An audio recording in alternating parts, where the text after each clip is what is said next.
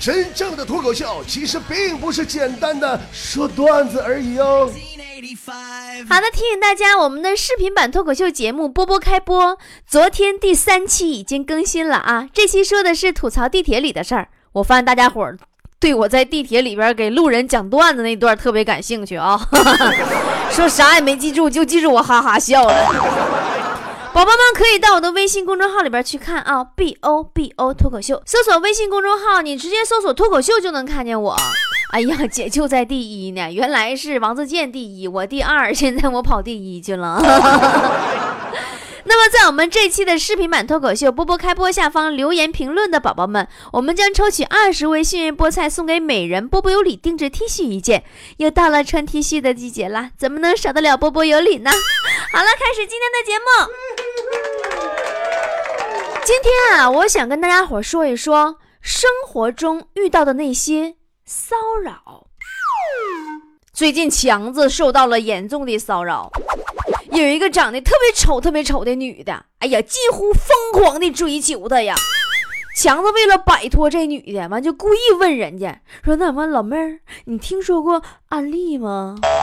那女的说：“那你给我讲讲啊。”强子疯了。坨坨身边也存在着骚扰。前天，坨坨在家刚洗完澡，叮咚，有人按门铃，那家伙。这货光不出溜一身水呀，没来得及穿衣服，围个浴巾就开门去了，是不是虎？你说这，一看是送快递的。他接过快递，签完字以后啊，就想跟快递小哥顺便要个电话，合计下回发快递啥不方便吗？哎呀妈，别提了，给那哥们吓得转身就撩了，说姐呀，我只送快递呀，我只送快递呀，大姐别活我不接。啊，对我说的坨坨身边存在的骚扰，是他骚扰别人。坨坨生活中是真生猛啊，一点儿不扒瞎。有回我俩逛街，我就被一群流氓骚扰了，调戏。坨坨看不下去，上前帮我出头，当场就把那群流氓解决了一半儿啊，一半儿调戏坨坨，一半儿调戏我。不过刚才都是说笑话啊。话说回来了，如果说现实生活当中真的遇到了色狼骚扰你，你会怎么办呢？就比如前几天的北京和颐酒店事件，这事你们都听说了吧？一个网名叫弯弯的女孩，在酒店走廊里边，众目睽睽之下被陌生男人强行拉拽，酒店保安不管，路过的人当没看着。报警以后，发现警方的表现让人特别失望。后来，这女孩就发了篇微博，引起全社会的关注，甚至成了西方一些国家的热点。这事儿就此就火了。反正最近火的事儿也是真多。我发现了，现在想抢个头条老不容易了。你得避开包贝尔结婚吧？你还得避开和颐酒店吧？反正就是，但凡来个事儿，就能把毒疫苗那事儿给盖住。哎，你们去那种快捷酒店开过房吗？强子前两天差点跟女网友去开房去，但最终还是冷静地选择了请人家吃饭，吃完饭给人送回家。哎呀，给那女的感动的呀，说哥哥你真是个品德高尚的人，我还以为你会请我去开房呢。我吃饭的时候还在考虑怎么拒绝。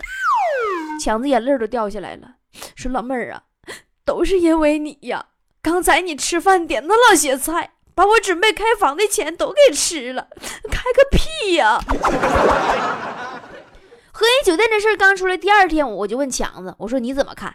强子很感慨，说一个单身女孩在酒店开房，竟然被陌生男子强行拉拽，还没人管，这事就说明一个道理呀。我说说明什么道理呀？强子说：珍爱生命，女孩请在男孩的陪同下开房。不过女孩子啊，在没有男人陪同情况下独自出行，还真挺让人担心的。现在说心里话，我看这段视频的时候，我吓坏了。同样作为女人，你总会不由自主的感同身受啊。这种叫天天不应，叫地地不灵的状况，简直太恐怖了。后来据那个保安说，说原因是啥呢？为啥他没拉没管呢？他说误以为两口子吵架呢。我当时我都觉得我勒个去了。我第一个反应就是，两口子吵架就可以那么暴力吗？家暴就不是暴吗？延伸来讲，自己的孩子就可以打吗？甚至说，街头暴打小三儿，就真的应该围观叫好吗？现在冷漠旁观、卖单、看热闹不怕事儿大的人实在太多了。我有个女朋友，在公交车上跟另一个女的因为点小事儿就骂起来了，先是对骂，后来吵吵吵着动手了，并且后期已经发展到极其恶劣的地步，那家打的哭天喊地的，你把我扯的，全车没有一个出来拉架的，就这么一路打到终点站，所有人都起身下车往出走。当时啊，就听也不谁喊了一声：“扒他裤子，扒他裤子！”哎，你就看吧，全车人都停住脚步回来了。冷漠的旁观，龌龊的偷窥，最后他还得站出来，道貌岸然的指指点点，说你这么的那么的。你这次和衣酒店这事儿不就是吗？又不知道从哪儿蹦出一大堆道道去的，开始普及女性繁生技巧了，说什么玩意儿遇袭得马上砸消防玻璃，完全楼就报警了。还有说有人围观，你不能喊救命，你得喊抓抓流氓。没人再没人出来的话，你就喊起火了。说如果围观的人不帮你，你就抢他手机，直接摔地上踩稀碎。说没手机就抢他包，没有包就砸他车。反正巴拉巴拉一大堆，什么上上酒店住，什么拉上门栓之类的。你这是狗屁逻辑呀！你简直也太烧脑了，这么想啊？破坏他人财物，倒成了自救的方法了。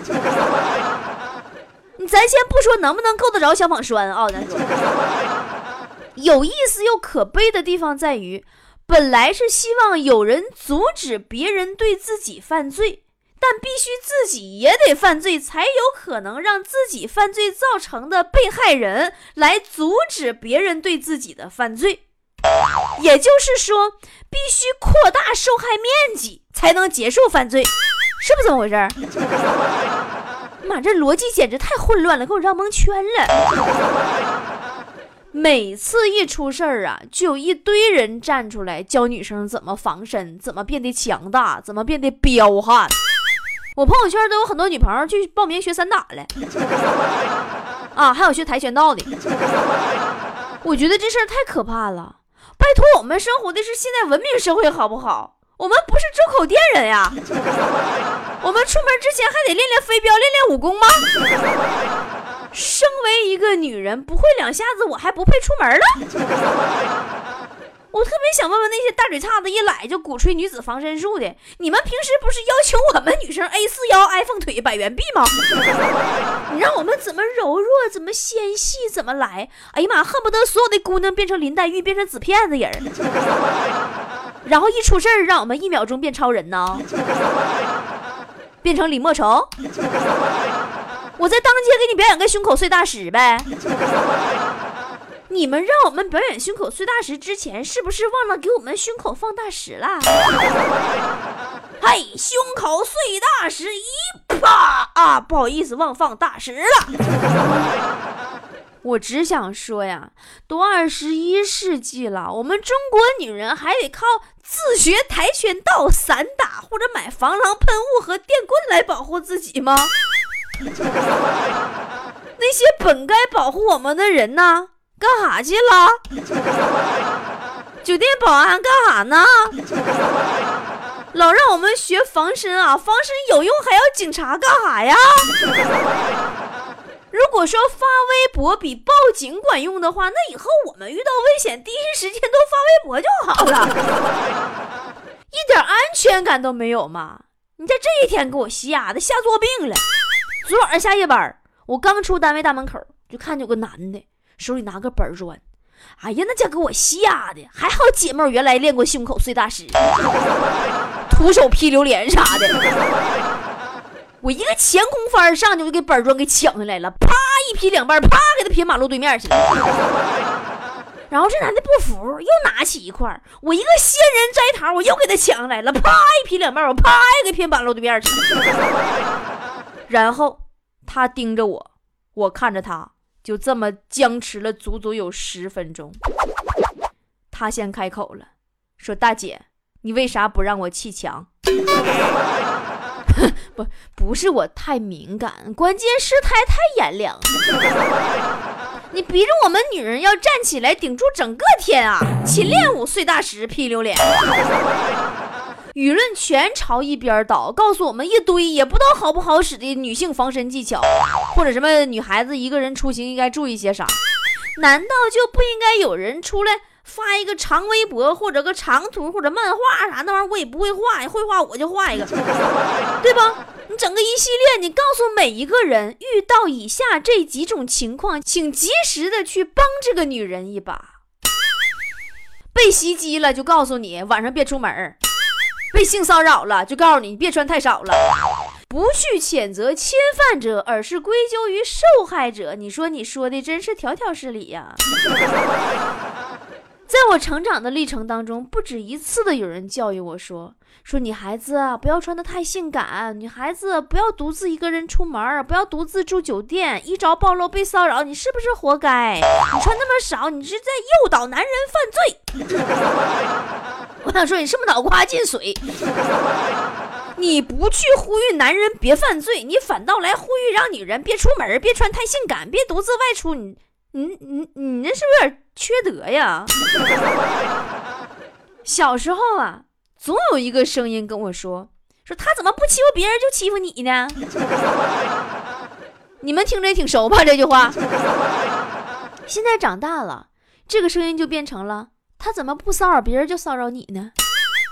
每一个字都展示着旁观者的冷漠。我们中国几千年传统文化观念对女性有着深入骨髓的歧视。你不信你就看吧，你看人家外国的名著，你怎么写？大仲马写《茶花女》，我小学四年级的时候看的《茶花女》，是我看的第一本小说，一个妓女为主角。大家有同情有喜爱，是有情有义的一个正面角色呀。你再看我们的文化，妓女是啥？二爷来玩啊，就是卖肉的。伟大的直男癌们恨不得把人家写成了卖了自己还送盘缠钱的骚浪贱。外国那个安娜卡列尼娜也出过轨啊，那依然受人喜欢啊。那到中国就是潘金莲。我特别想知道，所有有女儿的父母们都会教育自己的女儿该如何保护自己。那为什么所有有儿子的父母们就从来没有想过应该教育自己的儿子该如何尊重女性呢？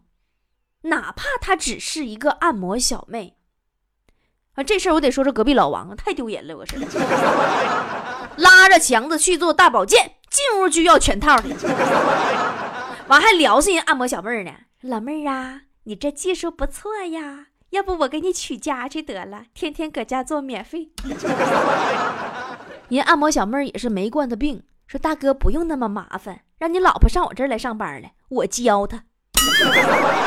该不？你说这老爷们就得这么治他，口口声声说这个是婊子，那个穿太少，内心里全是龌龊，背地里他就想占便宜。中国男人对女性自古以来的不尊重，其实是个根源。欧美国家的男人呐，还真的都比较绅士。你想想也是啊，人家自古以来传统是有骑士精神的。你再看咱们四大名著，《水浒传》，一百多个流氓噼里啪啦、噼里啪啦干架；《三国演义》，噼里啪啦、噼里啪啦干架。所有的女性角色不是丑就是祸水。嗯，有个有美女的《西游记》吗？几个丑男一块去取经，看见美女就是妖怪，就要打死。你说咱们上哪去学好尊重女性？现在中国男人心中的梦想就是当生活中的贾宝玉，别人眼中的武松。结果因为自己颜值不行，生活中都是猪八戒，上了网就是孙悟空。国外呀，有一项社会学实验，实验什么呢？说在公共场合，男人打女人，路人会有什么样的反应？这个实验做了好几次，每次只要一发生，几秒钟之内，旁边的路人立刻就会冲上去制止。其中有个镜头特别暖，一个路过的胖胖的一个小女孩，看到男人打女人，她就着急呀，她想跨过围栏去阻止，还被那个围栏绊了一下，差点摔倒了。他们没有任何的犹豫，都是直接冲上去制止的，真的特别正能量，很感人。不像咱们还得先合计合计，这男的和这女什么关系？是两口子还是小三儿？你说我这管不管这闲事呢？我一伸手，这给我削了，多犯不上啊！哎，算了，还是离远点卖单吧，离近我怕呲一身血呀。同样，国内也有人做这个实验啊，在一个餐厅，男的要打女的，然后你就看啊，从吵吵开始，坐在他们附近的一个个就都离远远的卖单去了，就是没有人出手相助。后来记者就问大家为什么不帮忙啊？一个个就说说不知道他们什么关系呀？你万一他带武器了呢？这就是为什么我们会出现麦当劳女子被砍致死都没人上前制止，我们会出现广东三岁女孩被车碾压，路人视而不理的原因。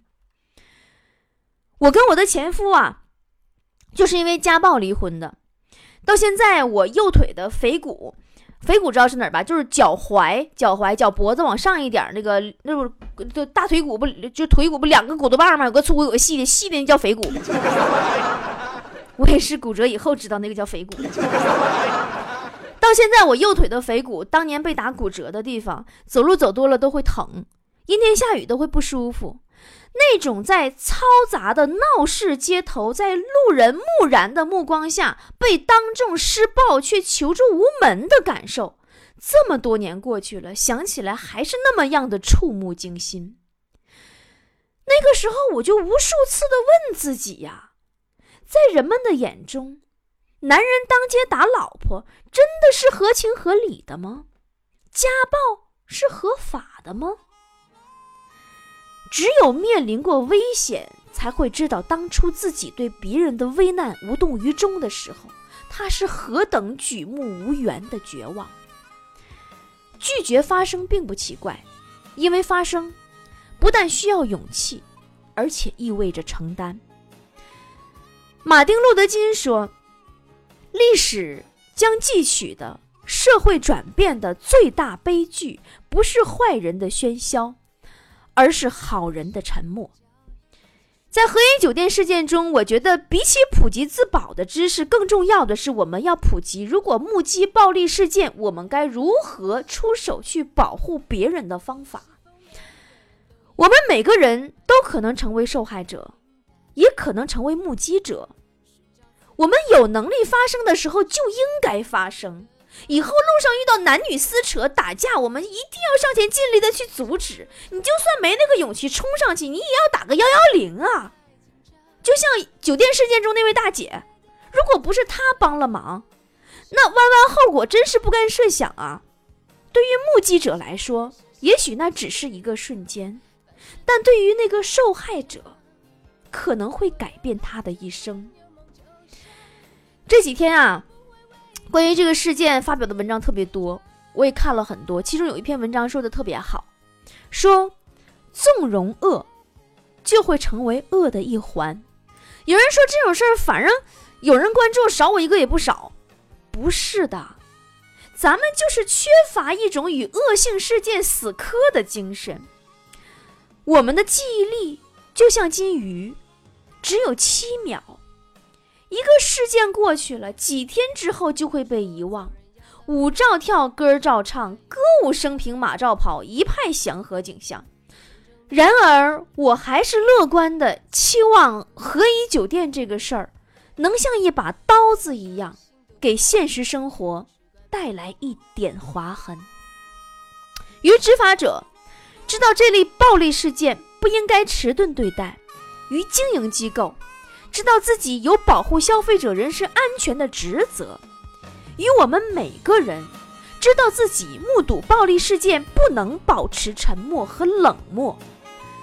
一个好社会应该给每个人最大的安全感，而不是把每个弱者都活生生的给逼成功夫咏春。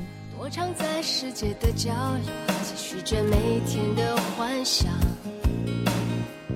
想象自己的现在和未来的理想，是否每个人都一样，总埋怨生活太平淡？寻找自己，同时寻找生命的方向。只是这人生本来就苦短，凡事都不必太紧张，从来不觉得。是怎么挥霍没人管。只是这人生像游戏一场，凡事都不必太紧张。如果有爱就谈，有梦就想，反正世界不会为了谁而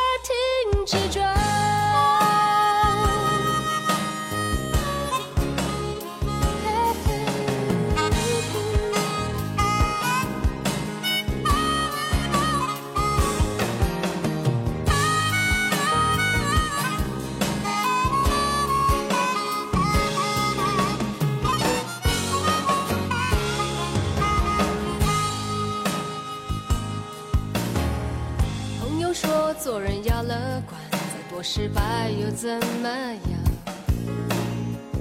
真正面对时才知道，其实不简单。快乐伤心都不伪装，去管别人怎么想，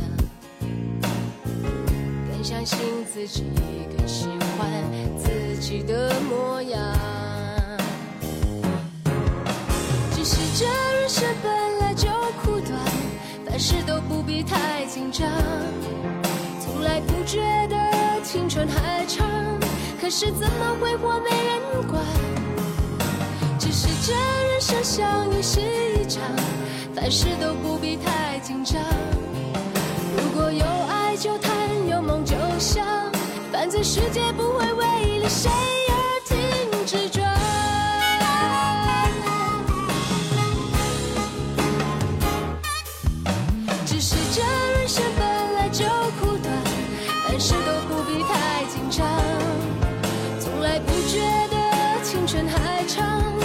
是怎么挥霍没人管。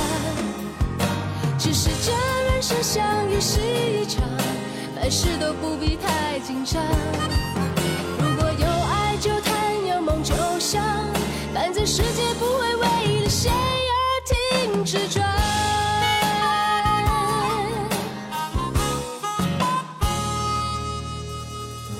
独自穿梭在大街上，想等待机会从天降。生活虽然不太容易，却还有点希望。